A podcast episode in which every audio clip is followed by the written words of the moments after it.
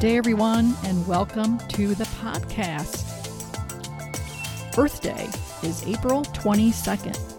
It's inspired me to write about a couple of things happening around my home and to share resources on Earth Day and actions we can all take that support good stewardship of our planet. So let's do this.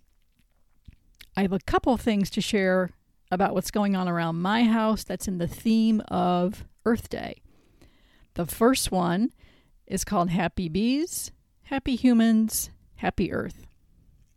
A little over a week ago, I was out in our garden and photographed a honeybee feeding on our lunaria flowers. There are images in my blog post at www.copperrangellc.com that you'll definitely want to check out because it brings all this really to life. And you can see how beautiful some of the things I'm going to talk about really are. So, for science minded gardeners, lunaria is a type of flowering plant in the family called Brassicaceae. It includes two varieties the annual or biennial, called Lunaria annua, and the perennial, called Lunaria rediviva. Our garden has Lunaria annua. The beautiful flowers alone make this plant worth growing, but its benefits for pollinators and beautifying our indoor spaces make this a garden sensation. Lunaria is commonly called silver dollar, dollar plant, money plant, moonwort, and honesty plant. See the photo on my website for what it looks like in its dried form after the season is over. It has those beautiful white, silvery, circular dried seed pods, which create a really clean, fresh look. And these arrangements last like forever. Not forever, but a really long time. So Lunaria is it's a colorful, attractive honeybee friendly plant that looks good outdoors and indoors for years. It's an easy win-win for the environment and for us. As I say, happy bees, happy humans, happy earth. Please take a look at my website www.copperrangellc.com. Go to the blog section so you can really see how beautiful this flower is, both when it's out in the garden or when it's dried. So here's a little bit more about Lunaria for the gardeners and growers out there. And then next, I'm going to share why it's critical that we're thinking about pollinators. The Latin name Lunaria means moon-like and refers to the decorative seed pods. Lunaria annua are about two to three feet tall biennials with heart shaped leaves that carry fragrant, one half inch purple or white spring flowers. Blooms are followed by brown seed pods. Ripened seed pods release their outer covering, and translucent silvery white circles remain. This is what we see in the beautiful dried flower arrangements. Lunaria blooms in midsummer in hardiness zones 4 through 8. And I have on my website um, on the blog section a link to the United States Department of Agriculture hardiness zone, so you know what zones four through eight are. Basically, it's for the most part the entire United States. So Lunaria blooms in midsummer in hardiness zones four through eight and requires sun to part shade. It's properly grown as a biennial and in the second year makes large, well branched plants, after which it will seed itself freely around the garden. You can allow the seed pods to dry on the plant, or you can snip the stems after the pods turn brown, tie a few together, and hang them to dry. To collect the seeds, wait until they're brown in the pod, then rub the pod between your fingers to gently remove the outer layer. Store them in an airtight container, someplace dark, cool, and dry. Now, before I get on to the importance of pollinators, I just want to add that if you are someone who doesn't have an outdoor garden, uh, maybe you live in an apartment or a condo, uh, you can actually try to grow these flowers in pots on, in the indoors according to the you know the guidelines for growing them. You of course won't have bees if you're growing indoors, but that's I think what we would want. But you'll still have these beautiful flowers, and you can have your own dried flower arrangements. Um, so you could try to grow them in pots indoors, and even if you have limited outdoor space, maybe you just have a balcony or you have um, a patio, a small patio, try growing them in pots, and then you would would be really cool to see if you would attract bees even in a small outdoor space. So good luck. You'll love them. So on to the importance of pollinators. So the headline for me when we talk about pollinators is that they provide a nearly invisible service that's worth billions of dollars to the economy and supports human life. Birds, bats, bees, butterflies, beetles, and other small mammals that pollinate plants are responsible for bringing us one out of every three bites of food. Let me say that again. So, birds, bats, bees, butterflies, beetles, and other small mammals, which are pollinators, and when they pollinate plants, they're responsible for bringing us one out of every three bites of food. They also sustain our ecosystems, they prevent soil erosion, and produce our natural resources by helping plants reproduce.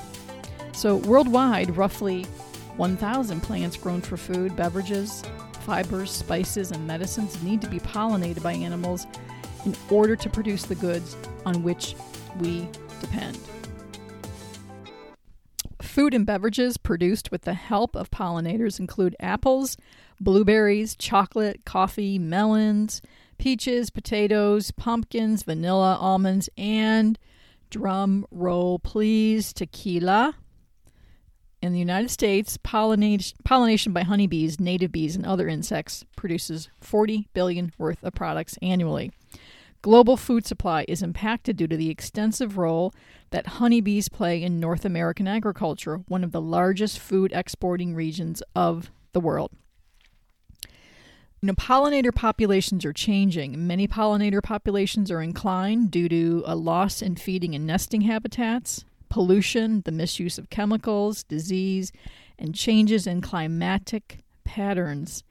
So here's some um, some tips for how you can protect pollinators. And again, you know, growing things like lunaria, um, which are native plants, and they are attractive to pollinators. And gosh, they produce these great flowers, and then you have these beautiful dried flower arrangements. It's a win win. But here's some other ways. Again, plant native plants, especially those that provide food for pollinators. And uh, in my website blog, I have a link to uh, a site, um, www.pollinator.org, which provides, it's a terrific site, just about everything you ever you need to know about pollinators, but it will give you guides on the kinds of plants you could plant in your region that are pollinator friendly. Okay, uh, other ideas on how to protect pollinators install houses for bats and native bees, supply salt or mineral licks for butterflies and water for all wildlife, fresh water every day if you possibly can, reduce pesticide use, and substitute flower beds for lawns. So important. Okay, so we started out saying I had a couple things to talk about around happening around my house that were in the Earth Day theme. We finished Happy Bees, Happy Humans, Happy Earth. Uh, second one is Old T-shirts never die. So a second thing happening around my house, which we've been doing for years, is repurposing old, worn-out fabrics as cleaning rags. You know, more and more people are catching on to this rather than send our worn out towels, sheets, t shirts, sweatshirts, and stuff like that to the garbage, we repurpose them as cleaning rags. So it saves on paper towels and their source, trees. So, one last thing I want to share with you today um, is just some Earth Day resources and tips, and this is more in the category of resources. There are so many good resources out there. Um, you know, coronavirus has shut down a lot of things these days, um, but the 50th anniversary of Earth Day is on April 22nd, and it's going digital. Check out uh, an organization called Earth Day Network at www.earthday.org. And again, you can get that link on my website blog.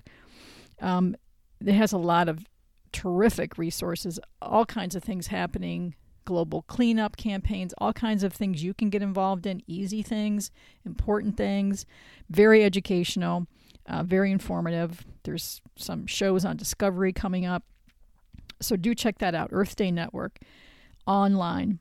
Um, and again, there are just so many easy things that we can each do to improve our environmental footprint. And again, a lot of us are already doing some of them. So sometimes it's fun just to go on these websites and see about how much you're already doing in your own life. Um, other things you can do just do a simple search in your web browser for Earth Day challenges or Earth Day tips, and you'll uncover lots of easy and great tips. Earth Day Network, the organization Earth Day Network, has daily challenges which are really helpful and informative. I provide you a link in my website blog to um, the place on their web that has these challenges listed. They're really cool. They're very educational, easy to do, um, just eye opening in so many ways. Many fun, really fun for kids. The U.S. Environmental Protection Agency, EPA, also turns 50 this year. Um, you can check out their incredibly important and challenging work and get some Earth Day tips at www.epa.gov backslash 50. So thank you for listening today. Take up an Earth Day challenge and join with thousands of dedicated environmental stewards around the globe. Visit www.copperrangellc.com for links to all the topics discussed here, more topics. You can have a chance to take a look at my images, send me a question. Actually, I also have some free Zoom backgrounds that you can download for free on my website. So take a look. Um, great being with you today. Have a great day.